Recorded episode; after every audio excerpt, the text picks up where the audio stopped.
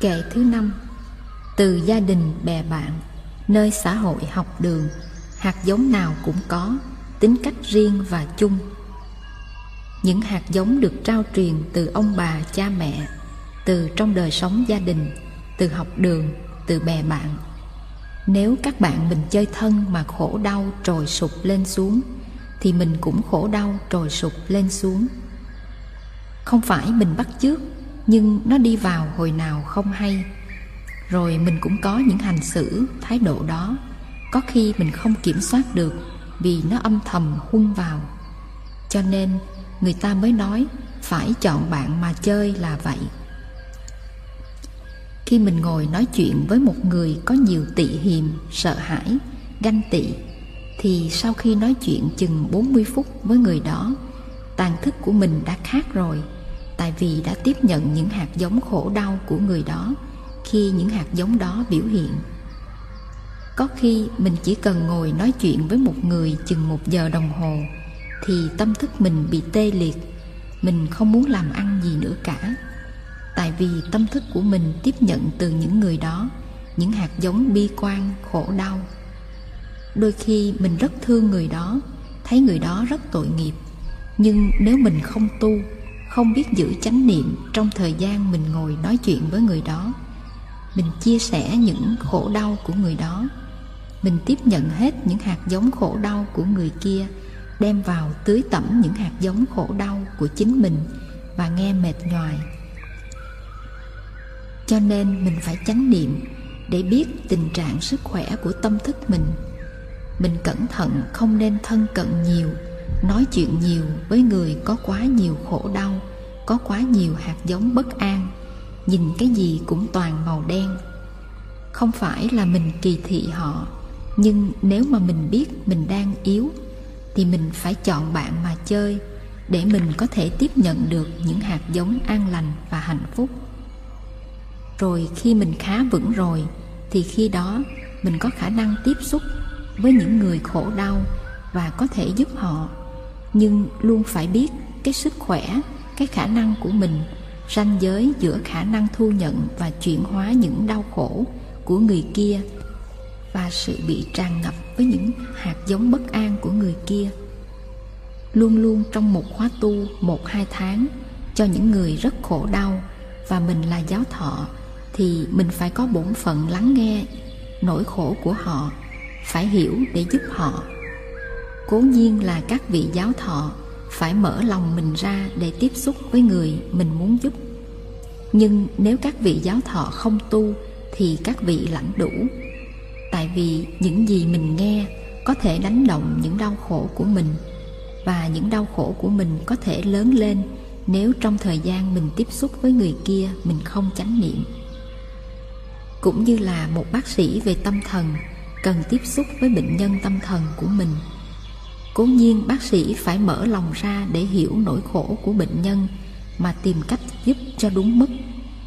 Nhưng nếu người bác sĩ đó không mạnh khỏe về tinh thần, thì trong những phút tiếp xúc đó, người bác sĩ bị tưới những hạt giống đau khổ vào bản thân mình. Một giáo thọ phải luôn luôn tu tập để tưới tẩm vào tâm thức mình những yếu tố của sự an lạc trị liệu. Khi mạnh thì mình mới giúp được cái khả năng giúp người của vị giáo thọ luôn luôn có giới hạn. Không phải mình là giáo thọ, là thầy mà mình có thể làm quá sức mình được. Nếu mỗi ngày mình chỉ nghe và chỉ tiếp xúc với những khổ đau thì mình cũng sụm luôn. Cho nên mỗi ngày mình chỉ có quyền tiếp xúc với người khổ mà mình muốn giúp trong giới hạn nào đó thôi. Đừng nên làm quá giới hạn mình còn bác sĩ tâm lý cũng vậy. Khi mình tiếp xúc với một người, nghe người đó, hiểu người đó, rồi giúp người đó, rồi thì mình có thể tiếp xúc với người thứ hai. Nhưng mà khi mình biết rằng công việc ngày hôm nay đã đủ, thì mình phải chấm dứt sự tiếp xúc. Không nên làm quá khả năng của mình. Mình đừng có ráng. Đừng nói cuộc đời khổ quá, tôi không có quyền nghỉ ngơi. Vì nếu mình không nghỉ ngơi thì mình sẽ bị chuyển theo con đường kia. Sau khi giúp một người khổ rồi, thì mình phải có dịp đi thiền hành, tạo cơ hội và thì giờ để tiếp xúc với cái tươi mát và an lạc trong mình. Và xung quanh thì mới có đủ sức khỏe và khả năng để tiếp tục công việc giúp người. Dù chưa là giáo thọ, trong chúng ta ai cũng có dịp lắng nghe, giúp đỡ một người bạn đau khổ sau khi lắng nghe niềm đau của bạn mình rồi, phải tập giữ một khoảng cách với người đó. Đi thiền hành riêng hay làm những công tác khác một mình thật chánh niệm. Cho mình có thời gian và không gian tiếp xúc với cái gì tươi mát trong mình và chung quanh mình thì mình mới khỏe ra, sáng suốt hơn, có sức khỏe tâm linh, đủ khả năng giúp bạn mình hữu hiệu được. Nếu mình chỉ có lòng tốt, muốn giúp người thôi mà không biết sức khỏe của tâm thức mình, cứ tiếp tục thân cận, tiếp tục đưa vào tâm mình, toàn là hạt giống bi quan, trách móc, bất an của người kia, thì mình cũng sẽ bị tràn ngập những hạt giống sân hận bất an, và mình cũng sẽ từ từ trở nên người ưa trách móc sân hận theo người kia. Mình phải biết tu cho mình, đưa vào thân tâm mình những yếu tố của sự an lạc, mạnh khỏe thì mới nắm vững nghệ thuật giúp người lâu bền được. Một bác sĩ tâm thần hay một giáo thọ cũng vậy. Không thể nói, vì có nhiều người bệnh tâm thần quá, tôi không từ chối giúp họ được. Tôi không có quyền nghỉ ngơi. Nếu để cho thân mình mệt mỏi, tâm mình bị tràn ngập những hạt giống khổ đau của cuộc đời và từ từ đánh mất mình, thì mình không giúp được ai. Thầy cũng thế mỗi khi tiếp xúc hai hoặc ba người để giúp họ tìm con đường thoát khổ, thì tôi cũng phải đi thiền hành hay đi chơi với con nít một thời gian. Còn nếu không, thì mình biết rằng mình không đi xa được. Những hạt giống từ gia đình trao truyền, từ bè bạn trao truyền, nơi xã hội, nơi học đường. Mình tiếp xúc với xã hội cố nhiên là tiếp xúc với đủ hạng người đủ thứ đau khổ và xã hội cũng gieo vào rất nhiều thứ hạt giống. Gia đình là xã hội đầu tiên, học đường cũng là một xã hội.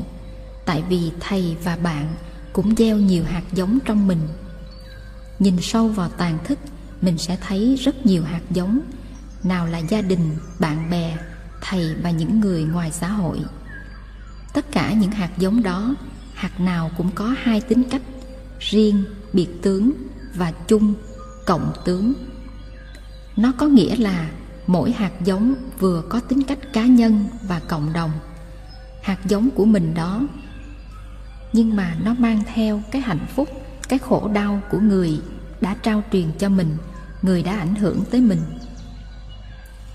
Vì vậy hạt giống đó tuy là riêng của mình, nhưng là hạt giống chung của mình với người đó với xã hội, với học đường, với tổ tiên. Bất cứ hạt giống nào cũng có hai tính chất, cộng tướng và tự tướng cả. Ví dụ, mình có một hạt giống tài năng, mình cắm hoa đẹp. Khi chưa cắm hoa thì không ai thấy tài năng đó cả. Nhưng khi cắm hoa rồi thì người ta thấy tài năng đó của mình. Hạt giống tài năng đó có thể là của ông bà tổ tiên, cũng có thể từ bạn bè, từ học đường hay những sách ảnh nghệ thuật mình xem. Thành ra cái hạt giống tài năng đó vừa là của mình, vừa là của tổ tiên, của bạn bè, học đường, xã hội. Hạt giống đó vừa là riêng mà vừa chung. Nhận thức mình về cái đẹp của một bức họa, của một lối kiến trúc, của chiếc áo dài. Nhận thức đó phản chiếu cái quan niệm thẩm mỹ của mình, mà đồng thời phản chiếu quan niệm của xã hội mình, ông bà mình ví dụ, dưa cải kho đối với mình rất ngon, nhưng cái ngon của dưa cải kho đó vừa có tính chất riêng vừa chung. Tại vì ông bà mình ăn món đó nhiều đời rồi, mình mới được huân tập cái chuyện ăn dưa cải kho. Nên khi nói tới danh từ dưa cải kho thì mình thích.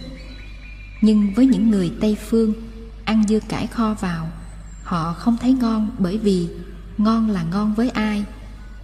Còn trong khi đó những thứ phô mai rất đắt tiền mà người tây phương rất thích. Nhưng người việt nam ăn vào là dội liền. Thành ra, cái ngon, cái dở, cái đẹp, cái xấu còn tùy thuộc theo cái hạt giống, tùy thuộc theo cái tính chất riêng và chung của hạt giống. Ví dụ như núi phú sĩ, ta có hạt giống núi phú sĩ.